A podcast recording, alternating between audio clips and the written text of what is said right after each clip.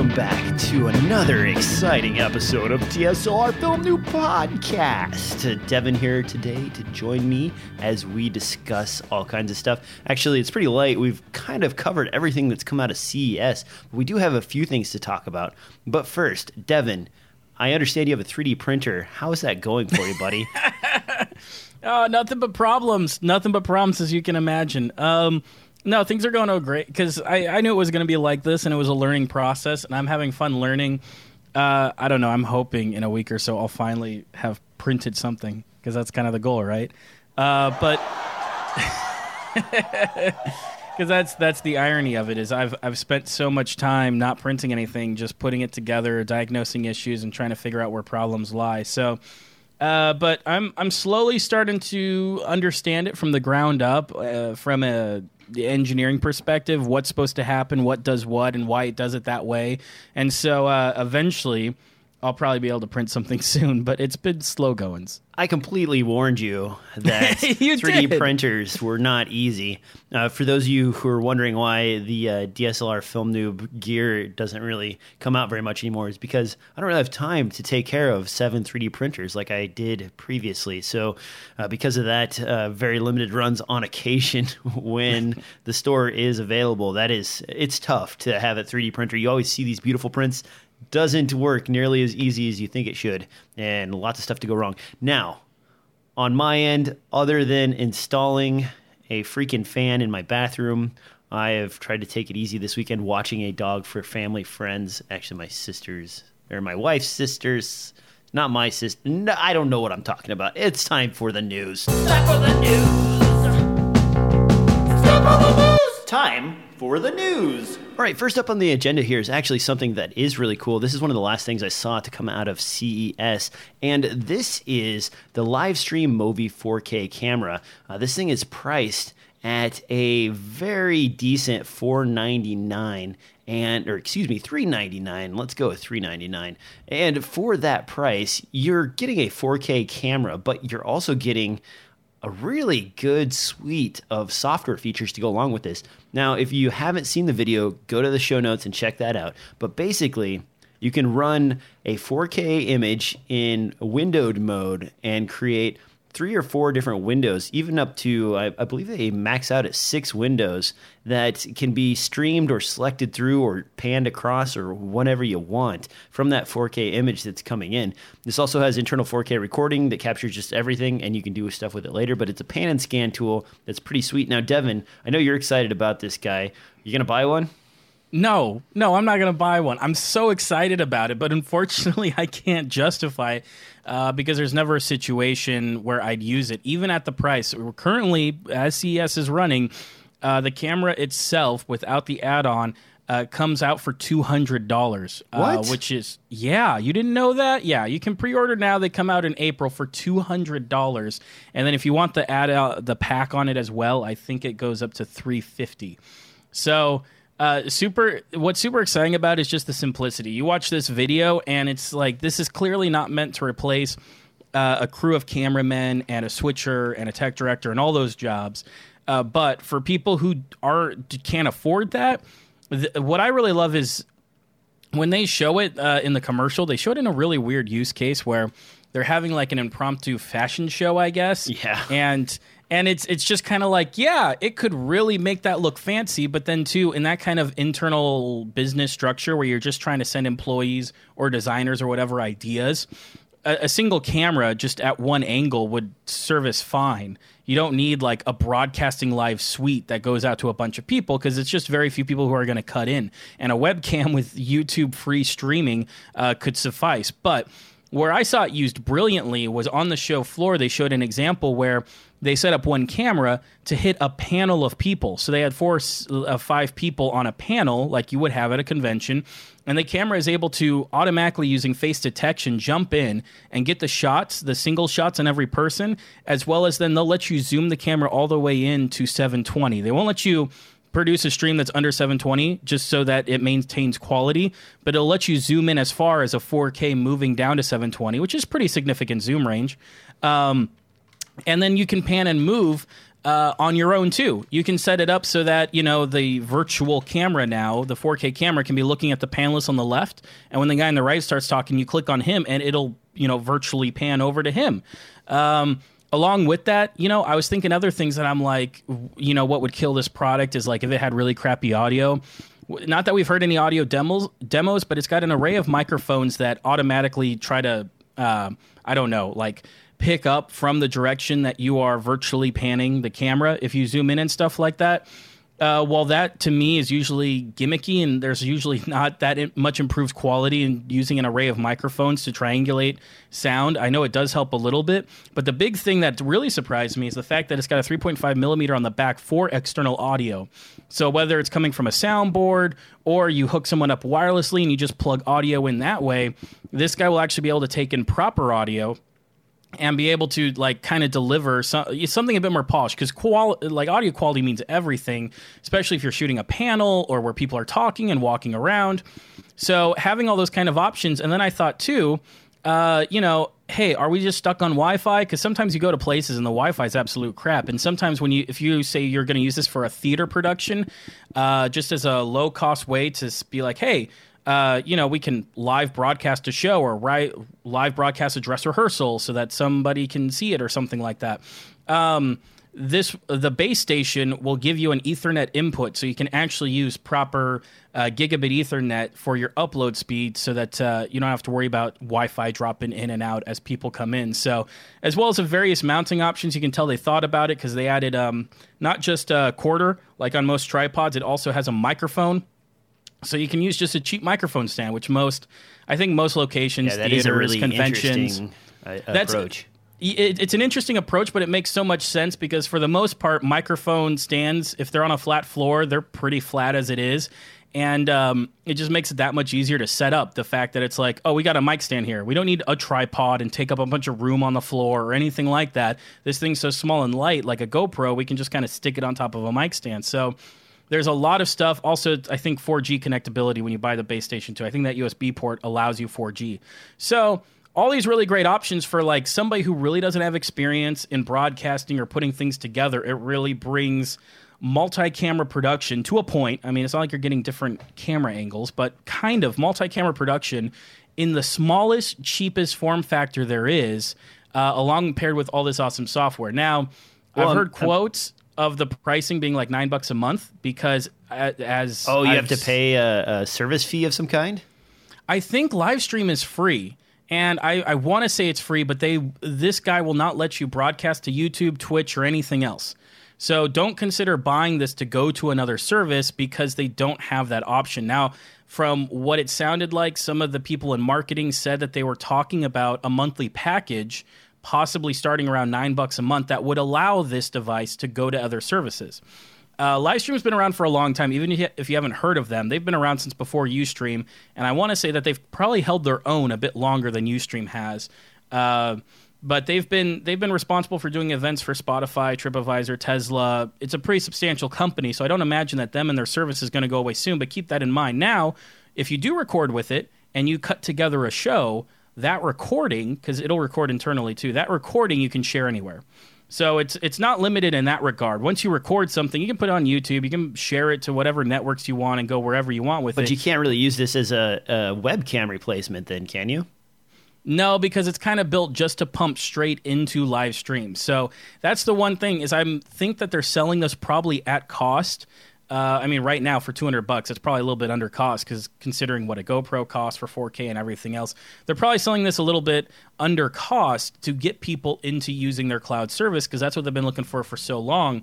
They've been selling other products that I think we may have covered in the past, maybe not. Small boxes with HDMI inputs that'll take your footage over 4G or over Wi Fi and also broadcast to the live stream network. And those devices ran between 300 to $600, uh, depending on some of the features and things you wanted in them because they, they've been kind of in this weird gray space where we're like, uh, we kind of want to make devices like uh, Teradek does for wirelessly transmitting video. And but rather than like wirelessly transmit to a switcher, the guy switches all the cameras and then that wire and then that transmits to the internet. I think they're really planning on everyone transmits to the cloud and then you switch in the cloud. That's been their design structure and it hasn't exactly I don't think really taken off yet, but it has been used in multiple cases. I know a few people who, when Livestream first launched, that's one way they did their podcasts. Is actually multiple people would use the software to broadcast to Livestream, and then online with the Livestream switcher software, the cloud would add lower thirds, would cut the cameras, would record and broadcast, and all that other stuff. So it's it's kind of interesting. It's a very interesting thing, but it's very clear that they're trying to use this to get people to use their service. Uh, but I don't think they're ignoring the fact that they have a really good product on their hands that no one else has done yet, and that in, in order to keep the product from dying, they should probably, even if at a cost, provide an opportunity to use that for other services. Because certain businesses and affiliates are going to want things done in a certain way, whether that's, oh, we need to do it through YouTube because that's our platform, or hey, we need to uh, do this through RTSP because we need to control every end of this broadcast. We can't send it to a third party service. So that all, you know, that all remains to be seen, but I think it's super exciting uh, because I love anything where like uh, you know it's like having a mini live studio in your hands. You can just kind of set it down.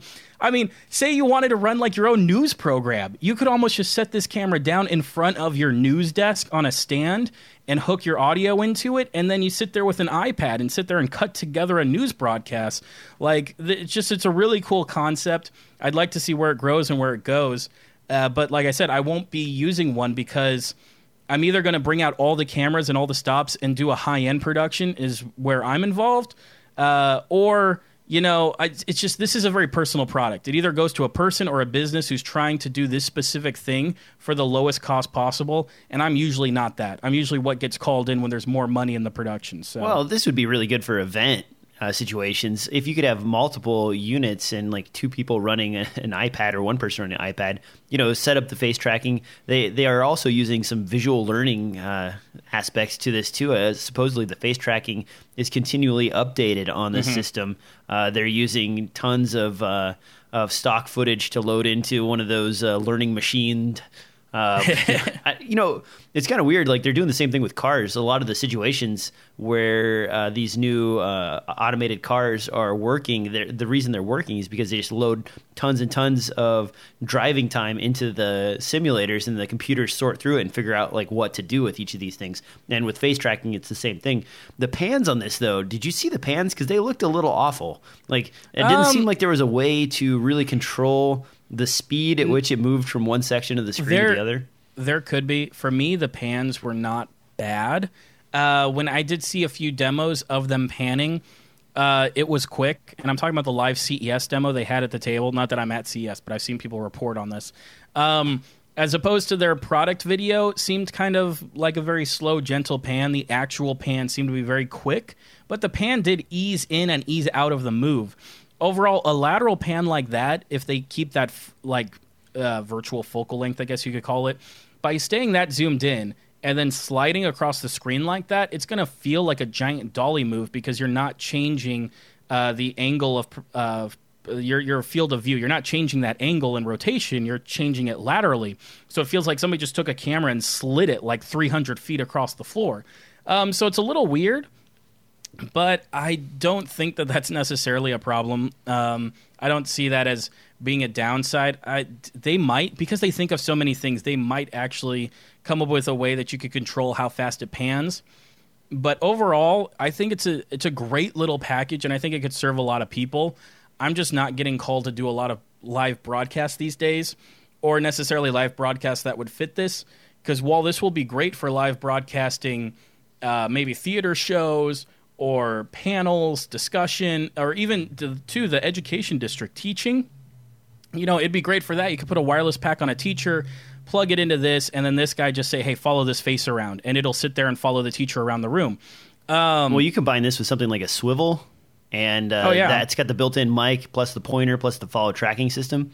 You stick that on there. Not only does it pan the camera around, but you also have you know the zoom in capabilities. And then it's a one click button to send that out to the internet where they have a flat rate and thousands upon thousands of people can watch it. So, I, like I said, I see a lot of potential, but then too, it, it won't fit every event. For example. Um, amateur MMA events, they like to live stream a lot, and setting this outside of a cage isn't going to get a bunch of good shots. That's something where you really need individual cameras over or inside the cage. So uh, I see it working for lots of situations. I don't see it working for every situation, but I see it being really good in those couple of situations. So I'm all about it. I really love it. And but even at the cost of two hundred dollars right now, I don't know. I can't justify it because I could imagine buying this and then never using it. Unfortunately. Yeah, this does look like it could become one of those mini paperweights that you're like, ooh, I should buy this. And then, you know, when it finally shows up, you're like, what am I going to do with this thing? Right, right, and and and uh, as as gear guys, we run into that a lot, and so I'm trying to get better about it. I'm trying not to amass a giant warehouse like DJ over there. Oh, man. But the uh, but because uh, DJ's even talked about starting to organize and maybe slim down a few things that uh, you know maybe were a little impulsive at first. Uh, this, but this is one of those where I'm like, yeah, but no client has told me yet they need this. And so it makes it hard for me to justify. When it goes up to Well, full price, being four hundred dollars. If you're getting one of these, you're not. You're probably getting one for a do-it-yourself project. You're not Yeah. getting one of these to hire someone to run it for you. So you get one of these, you subscribe to the service, and you're like, I want to do knit- knitting lessons with like, you know, my sewing machine next to my, you know, cutting board or whatever, and then you switch Or- between those. You know, Right. Or, you know, if me and DJ actually live close enough where we would come together for the podcast, then yeah, this would work great to sit in front of a table while we two talk. Um, but, but, if I was going to do that, I'd just two cam it and you know do it the normal way. But well, and part of it though is the the ease of use, which is something that isn't necessary for me. I don't need products to be easy because we've worked in this field for a long time and we've worked in some very complicated workflows. So something like setting up a couple of cameras is not a big deal to us because we do that every day. Where this product is targeted towards people who really have no knowledge of how to work video. So that's why it like individually doesn't help us. Uh, but it's one of those really cool products that you're like, man, I could see this working out so well for so many different kinds of people. So you know, hopefully they'll get the word out. Hopefully they won't screw up being uh, allowing it to be used on other services, even if that costs money. Even if it's a very small nine dollars a month, which isn't unreasonable because they're still going to use their cloud service to then retransport it to wherever it needs to go, um, as well as develop the API that works between the two. Um, I, I'd still say that to me that's worth it. Uh, but if they don't handle that well and they're like, no, you need to buy our pro package of $42 a month in order to use YouTube or something like that, uh, then that would be a total killer. Because there's so many people who are like, I have a huge following on YouTube. So when I live stream, I need to do it through YouTube. So my YouTube subscribers will see that I'm streaming on YouTube. It's very important for them.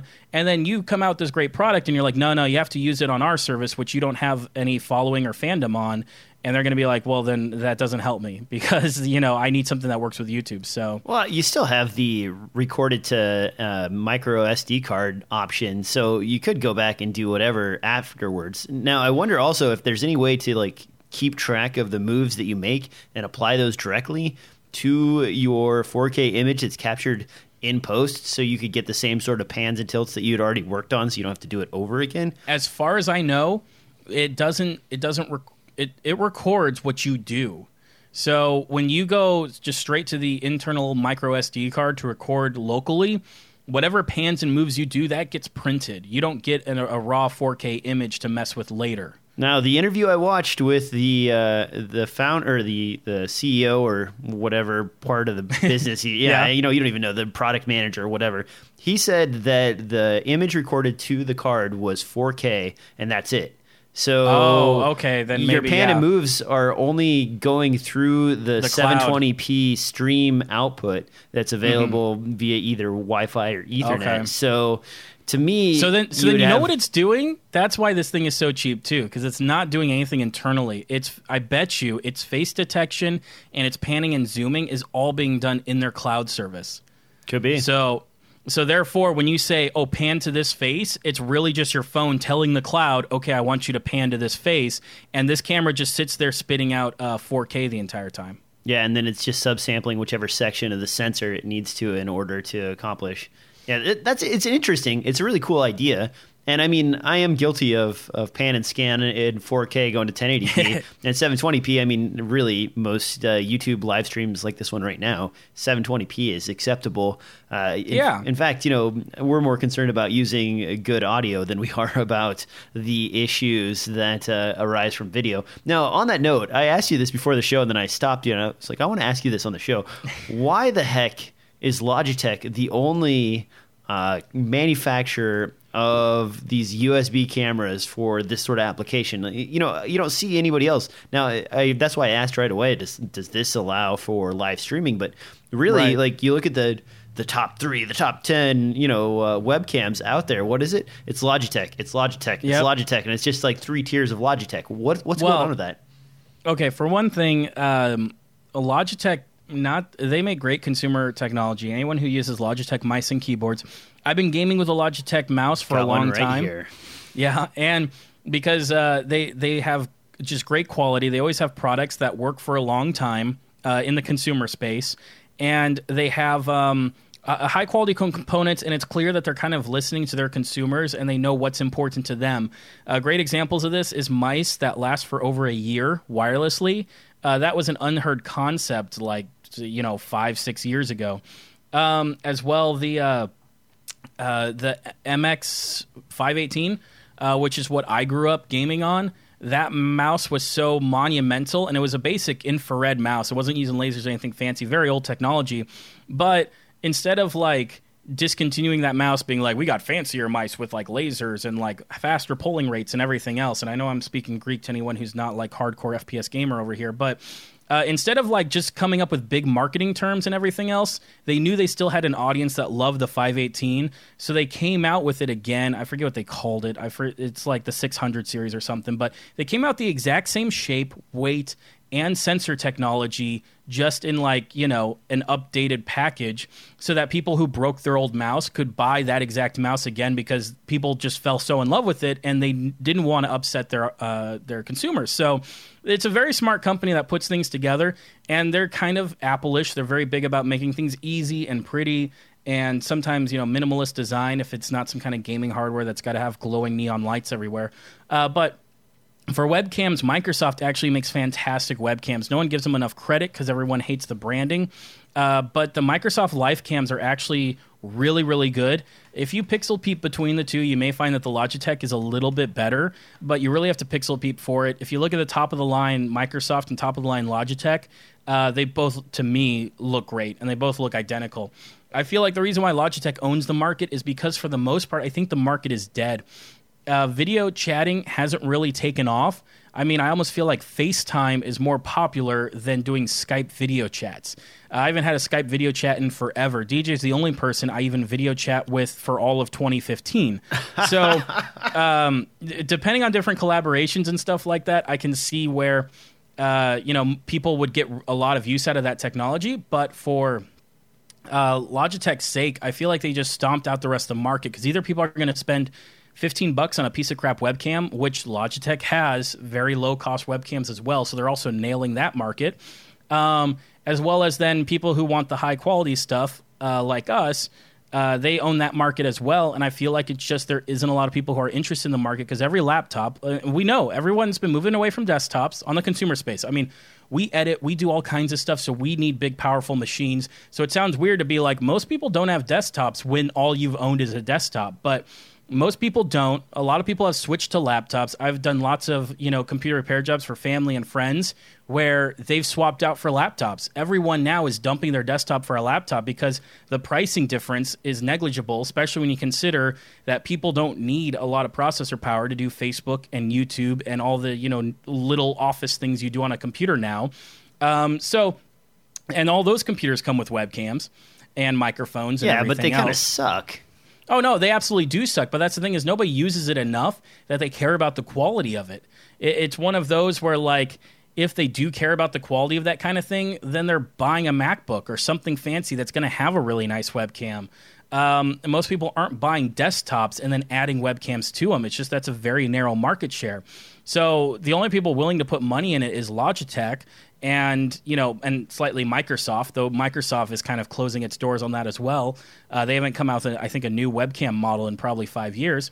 So it's just one of those where it's it's very it's very narrow, and there there isn't. I don't feel like there's a lot of money in it. So not a lot of people are challenging Logitech at that market. They already know Logitech has the branding, and they're kind of king right now of webcams, which sounds silly because it's such a small anthill to be king of but that's what that's what i that that's what i really feel is that everyone's like there's no money in this market and there's no and there's definitely not enough money to make it worth challenging a branding like Logitech in this market share. So they just kind of get to do whatever they want, and they can produce high-end webcams that you know frustrate DJ over there because he can't manually change a couple of settings. Yeah, it's really so, irritating when you're used to using a real camera and suddenly like white balance is a hard thing to deal with. It's just man, I want well, like a, a plug-in for my DSLR, and I actually looked at like some of these HDMI streaming devices from like Blackmagic in order to get something from you know use a really fancy webcam and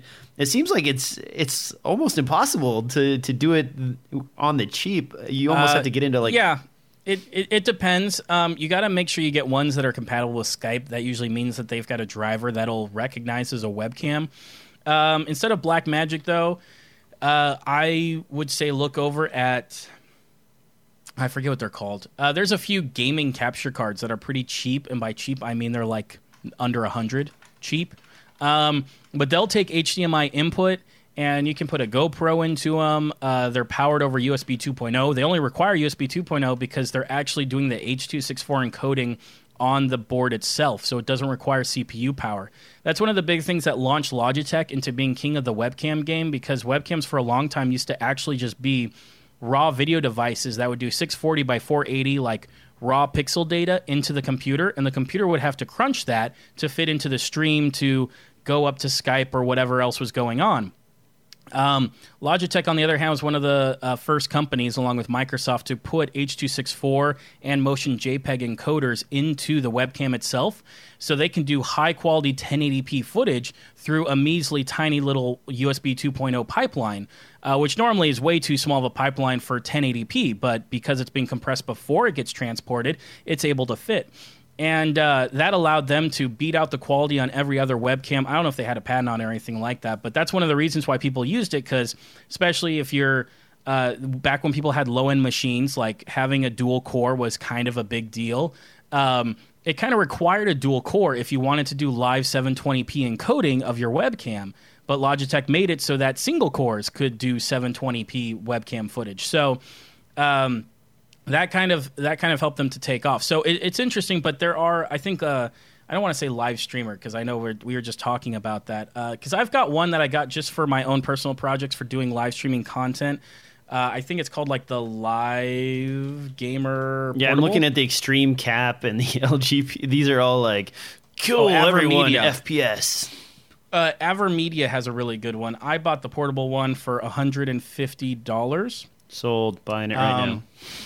Yeah, no, uh, it's and I liked it because uh, it did allow me to use it just off of USB power. I could power it with a USB uh, adapter, and it would do I think like 1820 megabit 1080p footage to an SD card which was kind of neat, as well as then you could plug it in straight to a computer and pull 60 uh, megabit 1080p off of it as well. So I like that there were two options like that. You also have internal capture cards, which are a little bit cheaper, um, as well as the one that doesn't have the portable option is for like $100 if you're never going to use that portable SD functionality. So uh, there's there's quite a few options if you want to roll your own webcam.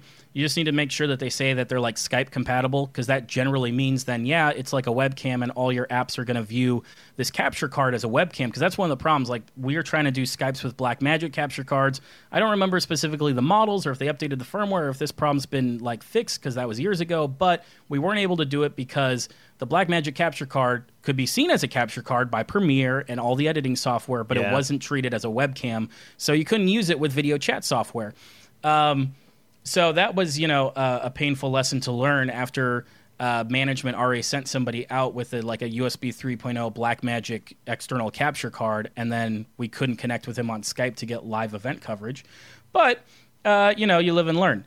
So that's one way you can do it if you really, you know, want something that's higher quality for doing, uh, you know, a webcam or instead of DJ buying the Logitech 930E, which is a business class webcam, he could buy the Logitech 920C, which is uh, supposed to be the consumer end, but it actually gives you all of the controls over the camera so that you can individually set what you want. Yeah, yeah, rub it in. Okay, moving on down the line. That, that's interesting. I do want to look more into these capture cards, so I'll definitely be checking that out. Uh, let's talk about the image stabilization combination of on sensor and in lens with that 300 millimeter Olympus um, f4 lens. This thing, man.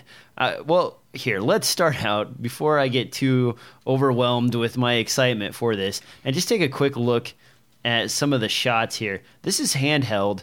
And uh, these guys are, uh, you know, out in nature, a ways away from these baby seals laying on the beach, and they're shooting handheld image stabilization. It's, it's really hard to believe that it's handheld, especially considering that. Um, I mean, th- this Olympus is a you know micro four thirds mount, right? So yes, definitely. So really, like 600 millimeters. It's like really. holding a 600 millimeter lens, and look at how stable it is. Uh, that's really a testament to how well tuned in this image stabilization is. I was a little disappointed the video didn't have a higher bit rate.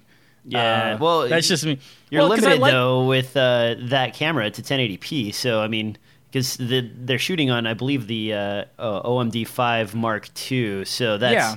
That's like 1080p max. I, I, I don't need 4K, but this is like the crappiest 1080p I've seen on YouTube in a long time. I don't know if it was something during the editing process or encoding, uh, but it looked poor. It looked really bad 1080p YouTube that I haven't seen for quite a while. So I've got the feeling they maybe screwed something up in their post production workflow, but it does the job of showing the image stabilization. So there's no need to bash whoever was responsible for uploading to YouTube. Um, yeah, I'm really excited for it. I mean, we've talked about how I want a longer lens, and f4 is pretty doable for like any kind of situation you could be in where you're going to use a lens that long because uh, you're not really going to use this indoors. Uh, does it have any kind of macro functionality? Uh, not that I, am aware of. There is like a change in focal depth, but I believe it's like going from uh, two and a half meters to 1.3 meters. So still, you're fairly mm-hmm. far away. I mean, that's yeah. macro esque, but I don't think you're going to get like a one to one out of yeah. it by any means. You could probably use, you know, you could put a couple of extenders on there if you really wanted to try and turn this into a, a, a macro. Work. But that's, I mean, that's getting a little bit more like uh, iffy, you know. No, no, but the. Uh, uh, I'm I'm excited for it. What was the pricing on this again? Like mm, two thousand five hundred dollars, yeah. I believe, is Which the price really, of this guy. Which, with the image stabilization, I feel like now really looks like an attractive price for it. Yeah, it really makes me excited. From the early hands-on that I've I've read and seen, people are saying this is one of the best built micro four thirds lenses they've ever had. Uh, it feels really solid, and I can attest. I've got right here my uh, what is this 40 to 10 or 150 and this guy is nice and solid all metal really well built especially compared to no offense panasonic but your panasonic lenses especially your zooms they're kind of plasticky that they don't mm-hmm. feel nearly as well built uh, olympus just does an awesome job you know like the click ring snaps mm-hmm. everything's nice and metal you know it feels really solid. And i'm guessing this is the exact same build. Uh, very beautiful. And price, I mean, really compare that to an equivalent focal length in the full frame factor, you're you're probably in the double double digits, you know, or if not, at least like yeah, eight or nine thousand dollars for Is, one of those guys. So. And the uh, uh, like Canon 600 millimeters, like usually an f4 as well, isn't it? Yeah, I believe it is. So uh, they may have a monstrous f2.8. I remember seeing some sort of like crazy pictures, but uh, like some fifty thousand dollar lens that there's only two of in the world. Yeah, you, you sure never own, you only rent, and it's yeah. for like one type of bird found in Malaysia somewhere. that, that's the only thing you shoot on it with. It, it's really cool. It's interesting. Um, there's links to the articles there and the video. Check that out for the audio listeners. Uh, moving on, and this is actually where I kind of wanted to go. Devin and I got into heated debate about uh, audio gear before the show. And both of us, over the course of our career, have been asked multiple times to be uh, soundmen for bigger jobs here and there. And myself, I own a full audio kit. I used to shoot on or I used to record on a Fostex FR2 way back in the day, and uh, the Sennheiser um, 4, 416 uh, MKH mic, as well as the CS1 from Sanken and uh, the Audio Technica 4073. Now, Devin, you're building your audio kit back up again because mostly you've got wireless kit and like one boom mic. Is that correct? Yeah, I mean, I've got. Uh you know, I've I've always like borrowed audio kit. I've never really had my own, and so lately, since a few favors, uh, people have been asking for me to do some audio. So I was like, you know, it's probably time I start building something out so I can do audio exclusively, which w- it normally means at least um, having an audio bag with a mixer in it. And uh, you know, a handheld mic, a shotgun mic is usually pretty basic. A wireless lav, some nice headphones, um, and then you know, you uh, some cables to run it over to the camera. Or if you're doing uh, more film or narrative, uh, you're usually recording audio separately because either they're using a DSLR with terrible preamps, or maybe they're actually even using film, and so of course there's no way to you know get that onto the celluloid. So uh, I was looking at that, and that's when I started looking at the 701D, which uh, you know we've talked about in the past. We weren't sure where it fits, but the 701D from Tascam has actually fallen into a few people's hands, and they've started doing some reviews on it. And it seems like some really impressive stuff. It seems like the preamps are actually better. Uh, they're supposed to be the same preamps as the 70D Mark II from Tascam as well, but I it to me it sounds like they actually have a lower noise floor. They might be the same preamps, but maybe they did something to uh, lower the noise floor and really make these preamps really quiet. So I'm a big fan of that, as well as the automatic uh, HDMI recording. DJ was a fan of it sending all four tracks out of the HDMI port. So if you're going into an Atomos uh, or other external recorder, uh, you know it'll be able to record all those tracks too. So that makes mixing, you know, your post production a lot better. It's come with time code input, which is really important when you are doing stuff on the film set because um, uh, you you can keep your audio in sync with time code with your video, which may be a foreign concept to some indie filmmakers, but uh, time code is this universal thing that in post you can like just like I know Premiere, I think Final Cut can do it too, but like in Premiere you can highlight two clips and you're like match the time code, and boom, your stuff is synced. So. Or you could really just s- use pluralized and like keep the dates pretty close, Yeah, and you're yeah, probably you can- fine. You can use pl- pl- uh, PluralEyes, and PluralEyes will do a great job of it. I use PluralEyes all the time too. So it's not necessary to use time code. It's just one of those nice features because you know you'll nail it every time, and you won't have anything to worry about afterwards of stuff being slightly out of sync. Also, the um, pods on it are completely continuous. They aren't stepped like they are in the 70D, which I know isn't a big problem. I know people have like oversold it as being like it's making only it an a terrible issue product. For continual audio. So if you're recording like a live music or something of that nature, it's an issue. But if someone's talking and you're stepping through volume, uh, you don't notice it because there's pauses in speech. It's it's hardly even Yeah. a, an, an issue at all. And what are you doing most of the time when you're recording, you know, audio for a film? You want to get uh, people speaking, so that's the the most important part. I know, and, and people people that got oversold because um, uh, when JuicedLink did a review of all these different products put together, and he was pretty looking mean at the about it 60D, too, man. He- He was, and to his testament, I think they fixed this in the Mark II version of the products, but there actually was kind of a glitch sound when it stepped down. Not so much even that it was just like stepping down in harshness and you could hear it, but also if there was a continuous tone while you were stepping it down, there'd kind of be like a small blip, like a some kind of artifacting in the audio that I was hearing. So I kind of understood where the complaint was. I just didn't think it was that big of a deal considering the price point of these recorders. So Now, Um, I will say that this bet or this particular device, the D70 and the or the 70D and the 701D, great names by the way. Thanks Tascam for that. Uh, now you can actually get somewhat official uh, sound bags for this. This is the K-Tek offering, and there's a few other flavors out there for $95. This gives you places to hang your uh, lav mics, uh, places to get into your wire access. You know, a nice little bag. Uh, Devin did notice right away that there is no rain cover over the top of this, which is unfortunate. Yeah. But uh, really, I mean, that's a pretty attractive setup for such a low budget audio device. And uh, going back to the gear I used to use, I mean, we were talking just for audio recording unit, uh, probably a thousand dollars or more, plus you know mixers and so on to go ahead of that. I mean, it used to be three grand or better invested in just your audio bag. Now. This is what five ninety nine for this sort of souped up version for, of the 70D. yeah for the souped up version but e- even if you don't care about time code and everything like that i mean like less than 250 for uh, you know four inputs uh, with xlr and phantom power on all four points or trs if you're into that kind of thing so uh, it's it's really surprising too where because when you consider the quality you're getting out of this uh, this even the 70D. While I say the 701D has what I think are lower noise floor and better preamps, even the 70D is a world better than the H4n, which people always used to be like, "Oh, you got to get this because it's way better than the internal preamps," and that's true on the Mark II and the Mark III. Terrible, you know, audio preamps on those things. I was gonna cuss there, and I decided not to.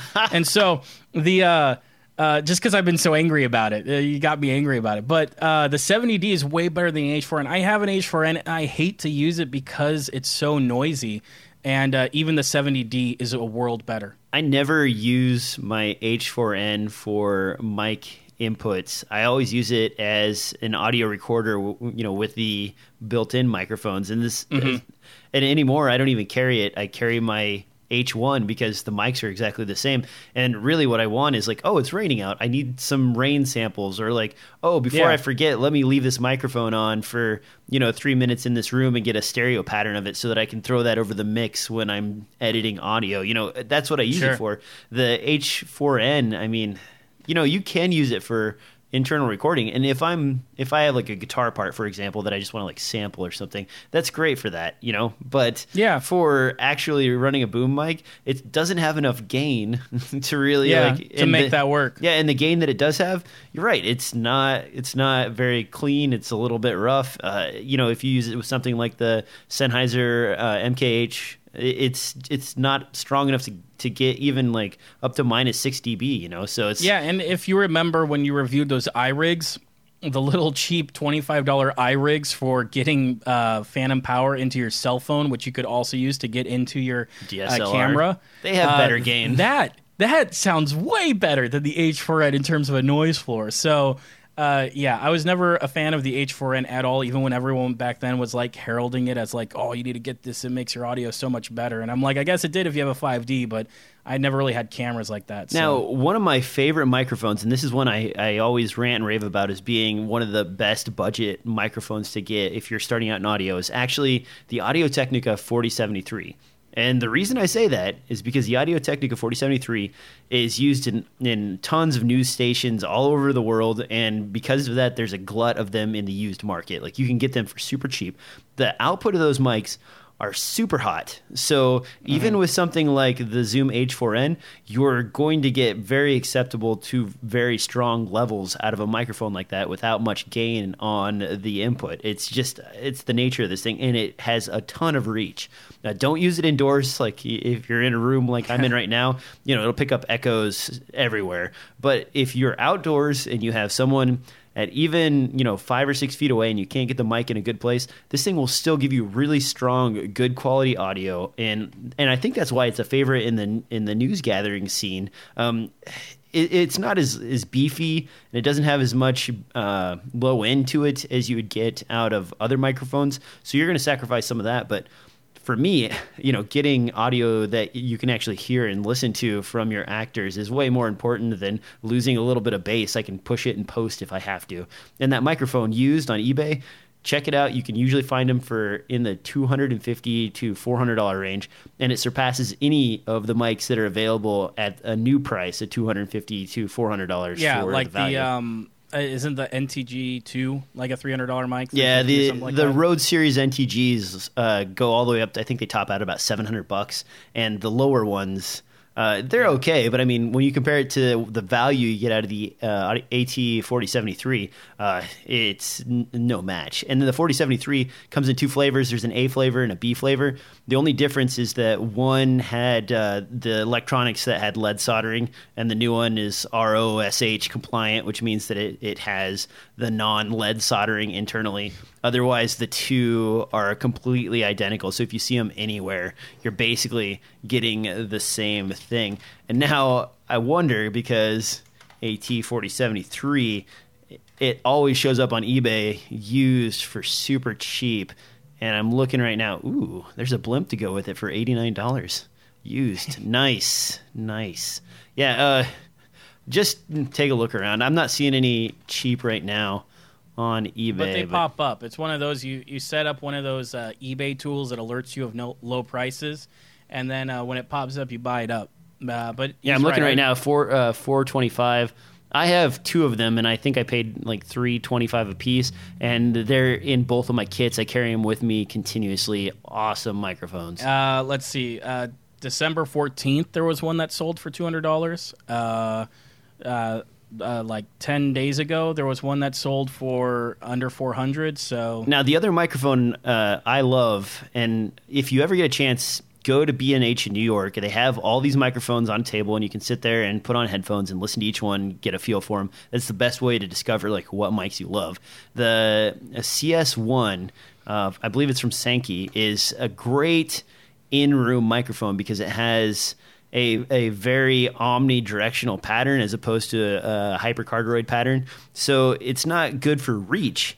But a lot of times when you're filming in a room, you want a, you want more of a uh, uh, uh, even sound between the two actors, and you don't want to be moving your microphone back and forth a lot. So if you can get this placed like in between two people, within two or three feet of them, you can get both of their audio really clear and clean from this microphone without getting a lot of room reflection and room noise in the audio recording.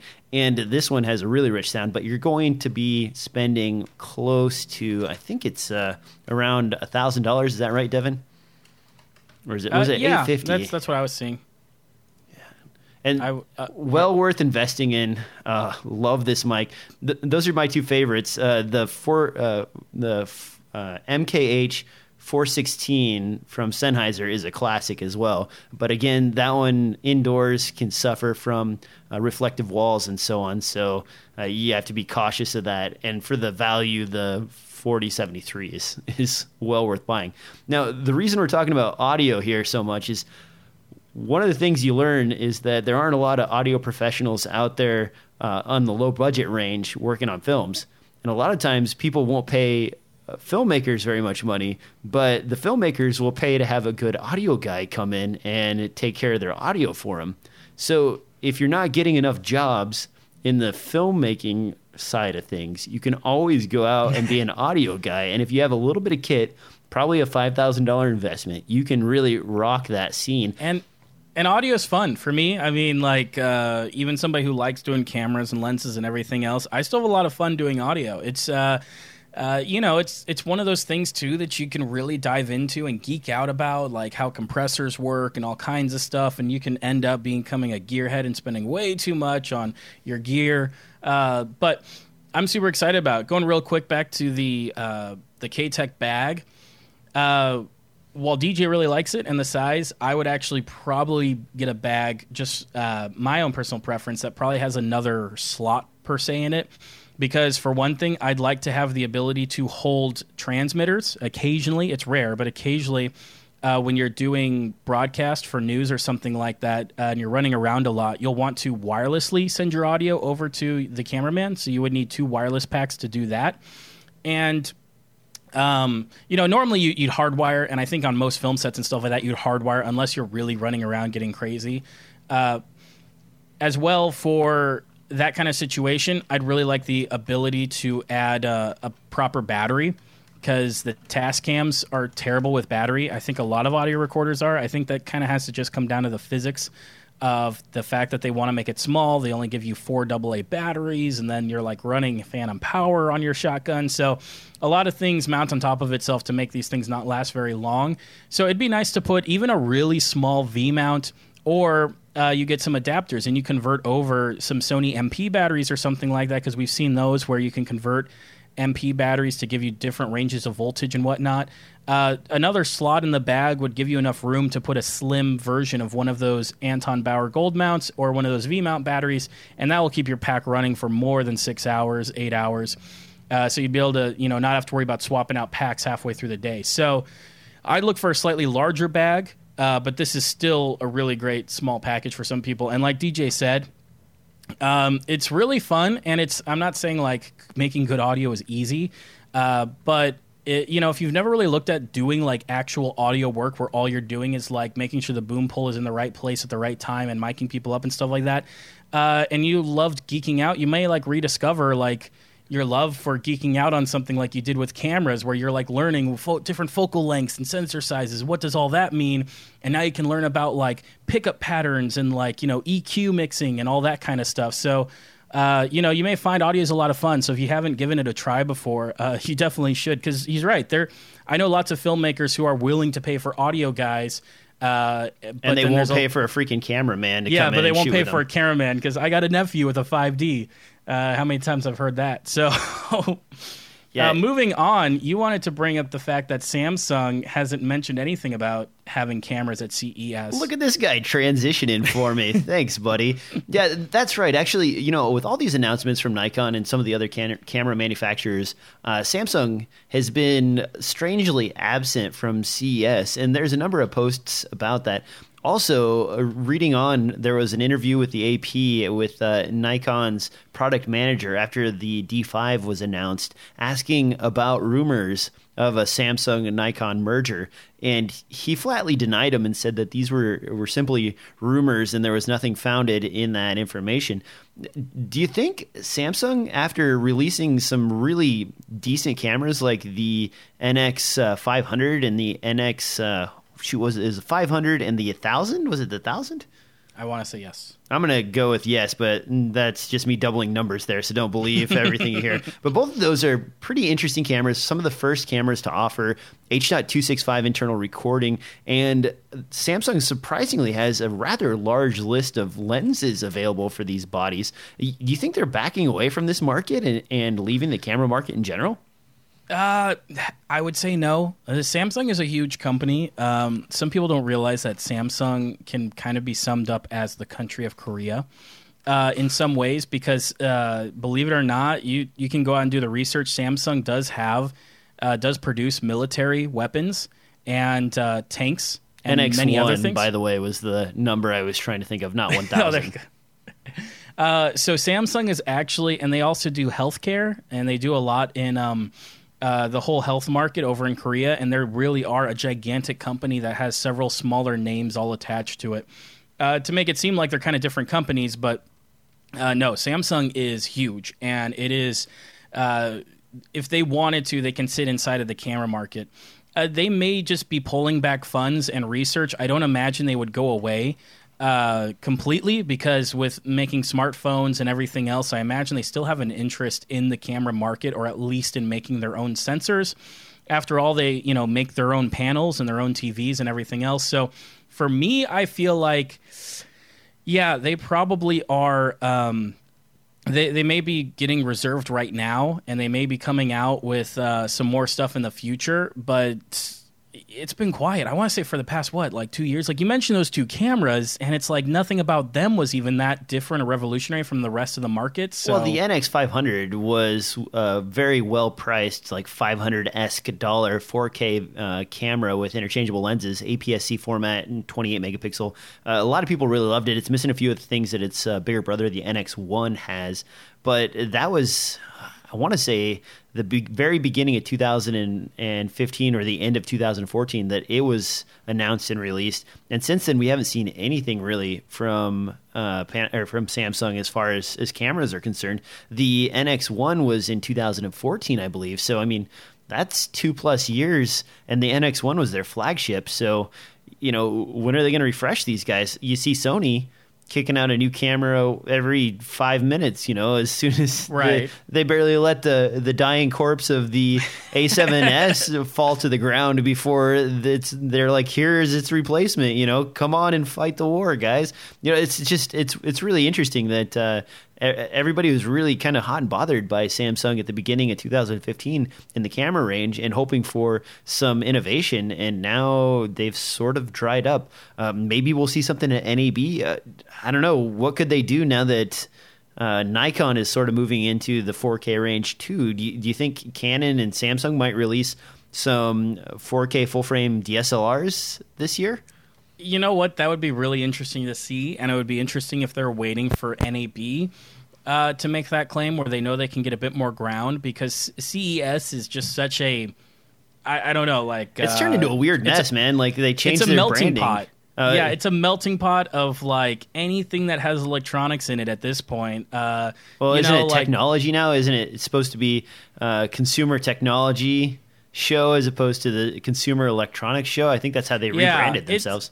Yeah, because uh, man, there's just some weird stuff. Tons there's a of lot of weird stuff. Yeah, cars have yeah, and cars have been showing up there. Which yeah, there is new technology in these cars, but uh, you know, like BMW is in there because BMW goes, we'll get a lot more press showing our car here than if we go to the, you know one of the auto shows in Detroit or Chicago or where have you. So. Uh, it, it's interesting, and I maybe Samsung is making a smart move here, being like, you know what, we wouldn't get that much press anyway, so why don't we wait until NAB? They did make a splash, not with cameras, but they built an entire house inside of the lot of CES. I did not see that. And uh, it was all Samsung interconnected. And it was all smart? Yeah, it, you know they had like the refrigerator that you could touch, and it had like a 21 inch screen on it that you could and I'm sh- text. and they it bought would, yeah. they bought smart things, so I'm sure they were Yep. showing off a lot of smart things uh, devices. Yeah, there it was as a well. full Samsung house. Like everything inside of it was all like Samsung consumer electronics, from you know uh, refrigerators to microwave ovens to dishwashers. Look at so how on. awesome your life will be if you buy all Samsung appliances. Well, and I'm guilty. Like. I have a, a washer and dryer downstairs that I can log into with my cell phone and start. So I mean, and they're from Samsung. You know, like I don't know what I need those Oh my for. gosh. But I was like Yeah. looking at it, and it was like fifteen dollars more to get the one with uh, you know wireless connectivity. Like maybe someone can hack my house and like get into my washer and dryer and start a load frivolously for some You reason. You know what? Maybe, um, yeah, it, it could be that Samsung is maybe waiting until NAB where they know they'll get more press. Um, or, or there'll be more people interested in what they have to bring to the camera market during that time. Because, uh, you know, it's it's like like you said, even when you're like, well, you know, they came out this camera that was a good price and did 4K and everything else, and I'm like, yeah, but that's the thing. You started with like the pricing, and like the pricing was decent, but if that's the only selling point of it, um, unless the pricing is outrageous for what you're getting, then it doesn't exactly justify, especially considering like uh, the mount and the lenses and everything else doesn't exactly justify all that. Uh, if you know, it's just like, oh, it's you know, ten percent cheaper than whatever Canon's got or whatever Nikon's got. So it's just whenever I read about the Samsung cameras, I'm like, that seems solid. Look at, you know, some sample pictures and videos and I go, that looks solid. I still don't have anything to convince me to jump over and start looking at them. But so. look at this lens lineup, man. I mean, just scrolling through, uh, 27 plus lenses, uh, you know, of varying size and quality. 17 millimeter f1.8, uh, lots of good primes, some good pancakes. Uh, It's a good selection of lenses, and not just junk either. I mean, a 16 to 50 millimeter f2 to f2.8, that's pretty nice with built-in image stabilization. I mean. They really have done a pretty decent job of covering the entire gamut as far as lens selection goes. And with that much money behind their lenses, you would think the camera bodies would continue to hit the market on a regular basis. Uh, you know, pink. but no one's but no one i and i see they do stuff like that because like they're still thinking of the consumer market i don't feel like they think about the pro market that much maybe this year maybe what they're doing is they're pulling back and they're going to try to do something to hit the pro market. Uh, but i feel like a lot of their stuff is targeted towards the consumer market and uh, no one talks about samsung cameras. I mean that's why i find it surprising that so many people are reporting on like samsung's absent and i'm like somebody noticed? Because uh, there's not a lot of people who uh, get excited or talk about anything that they're doing. Not that their stuff is not good, uh, but when you consider like it's it's sometimes it's just the little things and it comes down to the branding. For example, I own uh, a FilmConvert. And FilmConvert does not have any LUTs or any plugins or anything like that that's built to use a Samsung camera. They'll have they've got GoPro, they've got Sony A7S, they've got, you know, Panasonic, they've got C100, C300, like you name it, they even have some Nikon stuff in there, but they don't have like built-in settings and LUTs for any kind of Samsung camera. So like most of the market just kind of ignores it because most of the market doesn't have it. And i don't know why that is. I don't know if it is because of branding or if it's because of problems with their product because as far as i can see there is no problems with their product except that it's not popular enough.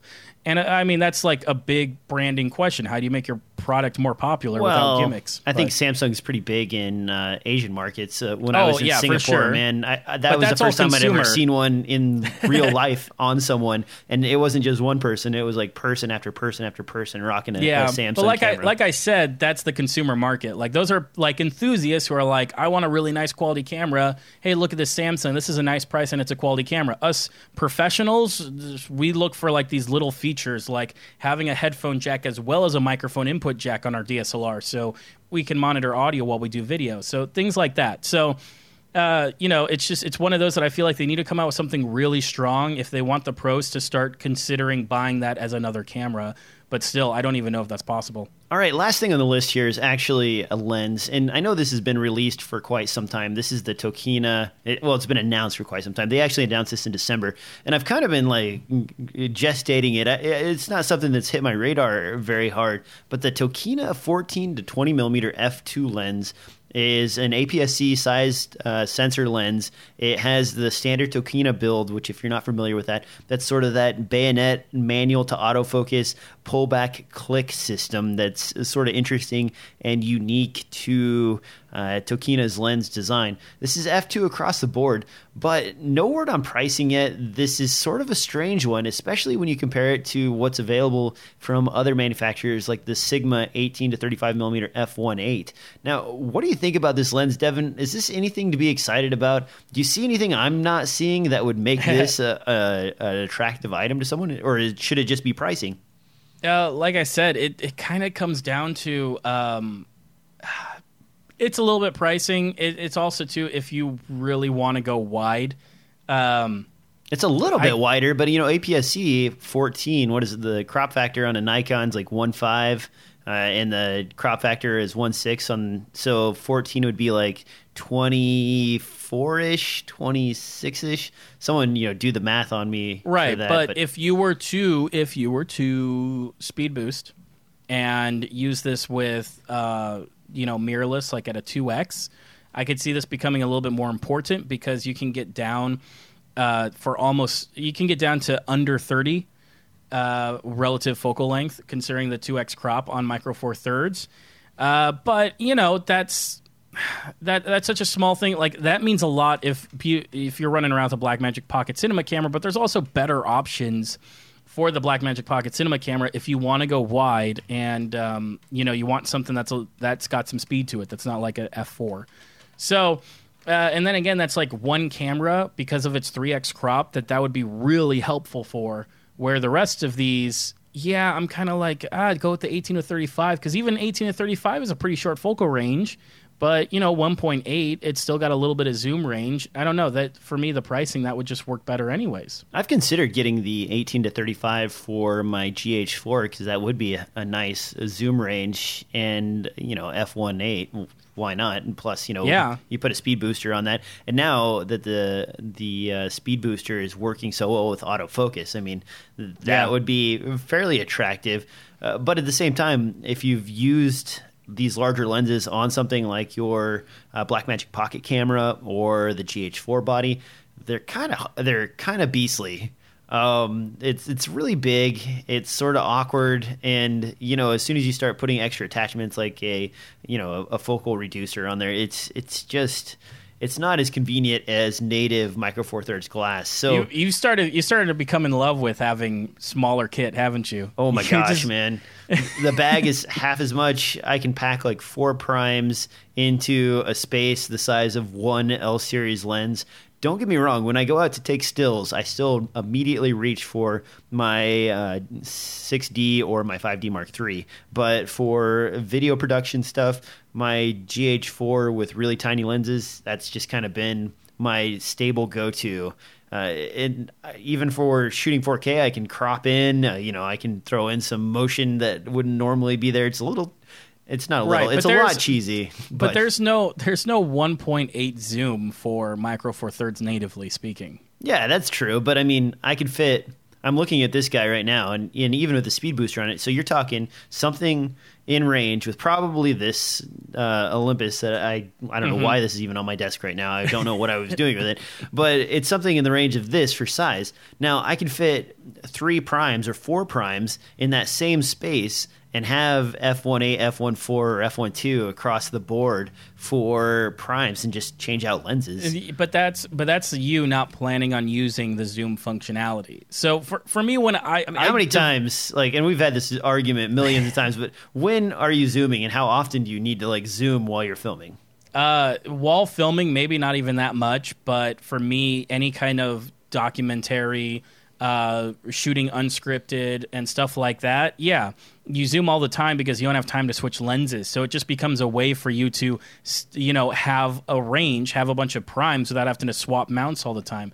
If it's a narrative project where you get 30 seconds to breathe before each scene move, then yeah, it's not a big deal. You just pack extra primes and then you're going to get, you know, a sharper image anyways because, you know, primes are always better than zooms and stuff like that. You know, well, all those, uh, uh, you all know, those I've message board of, arguments. I've come to um, disrespect myself in that regard. I used to say that all the time and like walk around with my primes primes are the best flag.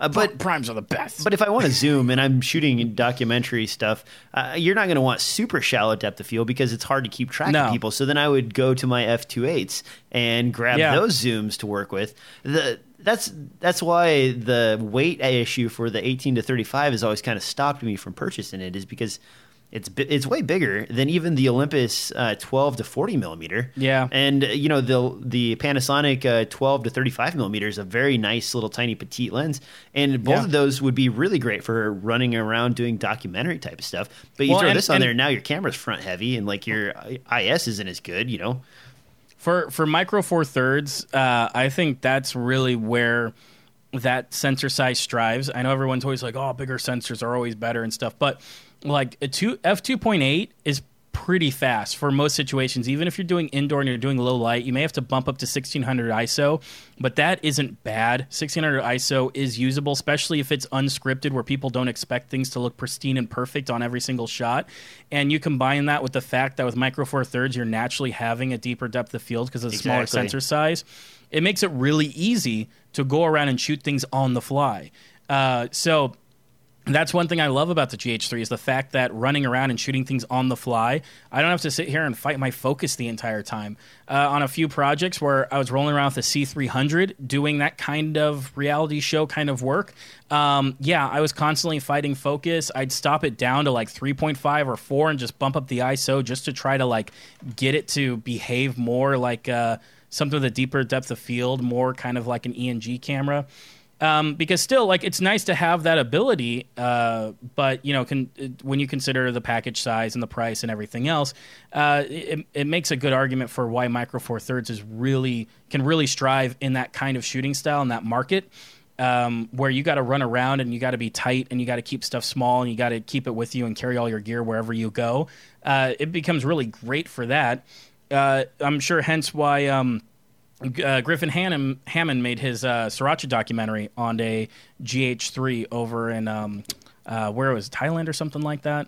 I don't know. You didn't see I his thought, Sriracha documentary? No, it's a great documentary. Go watch it. I've met him a couple times, and the first thing you hear from him is like, "I did a Sriracha documentary," and you're like, "Okay, great." Thanks, buddy. well, I like sriracha, so go screw yourself. I thought it was made in California, man. I don't. It, half of it was, and then he actually got enough funding that he flew over there and talked to some people. It was a pretty well put together little documentary. I liked it. Anyways, that's my personal taste on it.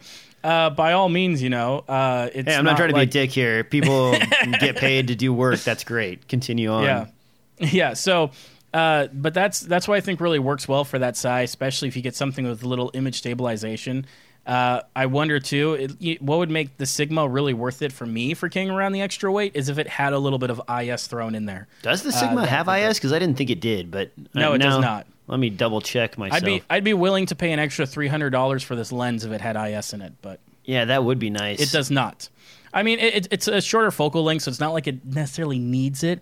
But especially if you're going to put it on a camera that's so small that it becomes really front heavy, uh, yeah. IS can kind of help keep things a little bit more manageable.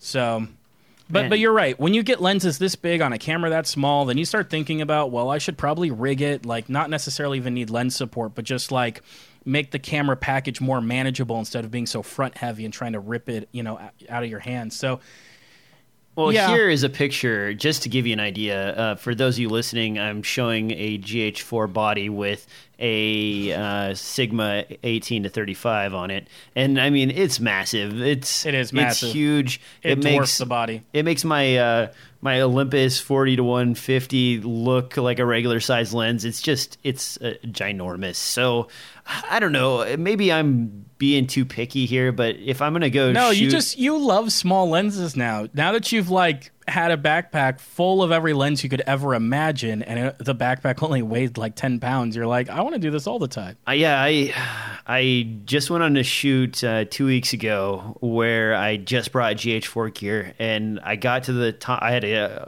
schlep my gear by myself because I didn't have enough budget to hire anybody to come with me, and so I schlepped my gear to the top of this like wildlife area, and it sucks.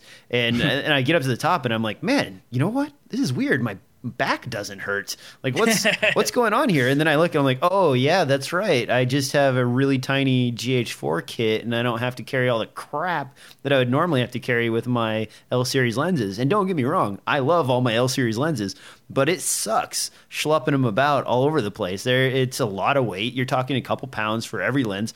Uh, you know, I weighed my camera bag the other day with like a set of primes and two zooms in it and my 5d mark iii bag was somewhere in the range of like 24 pounds 23 pounds Wow. and i mean that's that's ridiculous. Like that's That is ridiculous. that's bad for you like i almost bought one of those stupid backpack things that you know keeps your lenses above your head to balance your center.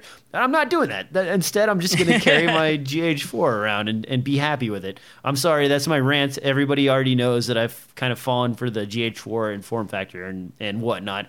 This is probably the 20 gazillionth time i've talked about it. Um, all right. Anything else before we wrap this show up devin No, uh, you know what? Uh, look forward to NAB. That's what I'm doing. Yeah, man. Oh, hey, uh, we'll talk about the schedule. Devin's coming with me to NAB this year, guys. So I am. yes, Devin's coming with me. Uh, we'll probably meet up with Mitch. We might even do like a full fledged uh, show there live or something. Uh, Yeah, probably why not going to be doing a ton of. Of individual booth coverage, just because that's a lot of work and it takes the fun out of NAB. But I think we'll definitely be doing some, you know, one day, two day, three day wrap ups of the stuff that we really love at Yeah. NAB and, and maybe hanging out in the press room and and, And we'll be on Twitter. We'll do social stuff too during the show. That'll be fun. Yeah, so look forward to that. That's coming up fairly soon. In fact, I need to start booking our tickets for that. So, uh, on that note, guys, um, thanks again for listening watching. Devin, where can people find you? You can find me on Twitter at DevoCut. And of course, guys, you can find this podcast on SoundCloud, iTunes, anywhere SoundCloud audio is distributed, uh, podcast audio, that is. And you can find me on Twitter at DSLR Film Noob. And of course, DSLRFilmNoob.com, which basically just gets updated with this podcast lately because I haven't had time to write, and that sort of sucks. So sorry about that. We'll see you next time on another episode of DSLR Film Noob Podcast.